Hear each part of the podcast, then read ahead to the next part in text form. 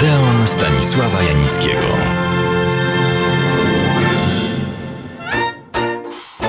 Po tygodniowej przerwie wracam do filmu Salome, który jest wspólnym dziełem Auły Nazimowej i Nataszy Rambowej, o których już nieco opowiadałem. Pierwsza, czyli Auła Nazimowa, napisała scenariusz na podstawie sztuki Oscara Wilda. Była odtwórczynią tytułowej roli i film reżyserowała, choć posłużyła się imieniem i nazwiskiem swego męża Charlesa Bryan. Druga, czyli Natasza Rambowa, zaprojektowała scenografię i kostiumy. Znając jej temperament i charakter, przypuszczać należy, że to ona rządziła na planie. Napis otwierający film Salome zawiera następujące informacje. To lata, czas rozkładu, dekadencji panującej w Rzymie, Grecji, Egipcie. W tym chaosie Judeą rządzi Herod. Zamordował on swego brata, zajął jego stanowisko – ożenił się z żoną brata, a pożąda bratanicy, właśnie Salome. Określa się ją jako niewinny kwiat na dzikiej pustyni zła. Jest ona dzieckiem swego czasu. Zabija co kocha, kocha co zabija. Głównymi postaciami dramatu, sztuki i filmu są tyran Herod, który uwięził proroka Jana Chrzciciela, ponieważ zapowiadał on przyjście Mesjasza, Jezusa. Żona Heroda, młody książę syryjski Narabot, dowódca gwardii i tytułowa Salome.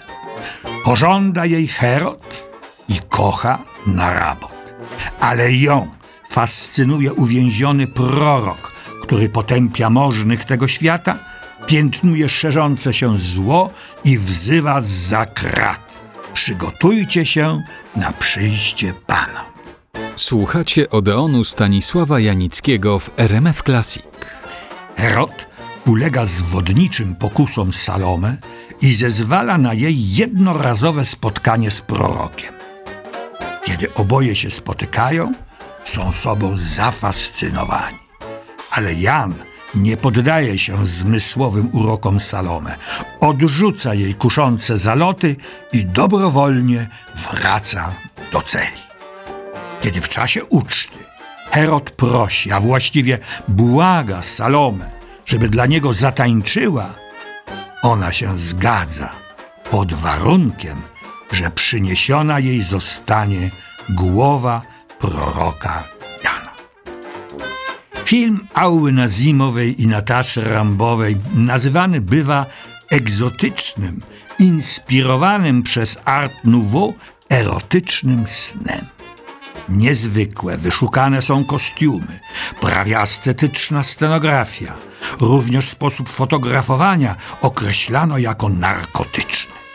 Auła Nazimowa jako Salome starała się, jak pisano, połączyć dziecięcą naiwność z wyrafinowaną zmysłowością. Niestety, jej przesadne podkreślanie gestem myśli i emocji czynią jej grę miejscami wręcz śmieszną. Mimo to ogląda się ten film, jakby nie było hollywoodzki. Przypomnę z roku 1922, przecierając oczy ze zdumienia. Nie ma on nic wspólnego z praktykowanym wówczas przez fabrykę snów stylem rozrywkowym, a nawet z nieśmiałymi próbami wprowadzenia na ekran realizmu. Chciałoby się strawestować określenie Salome ze wstępu do filmu. Niewinny kwiat na dzikiej pustyni. Nie muszę mówić, że film poniósł na ekranach sromotną klęskę. Aua Nazimowa, która sfinansowała produkcję, znalazła się na progu bankructwa. Ale do niego nie doszło.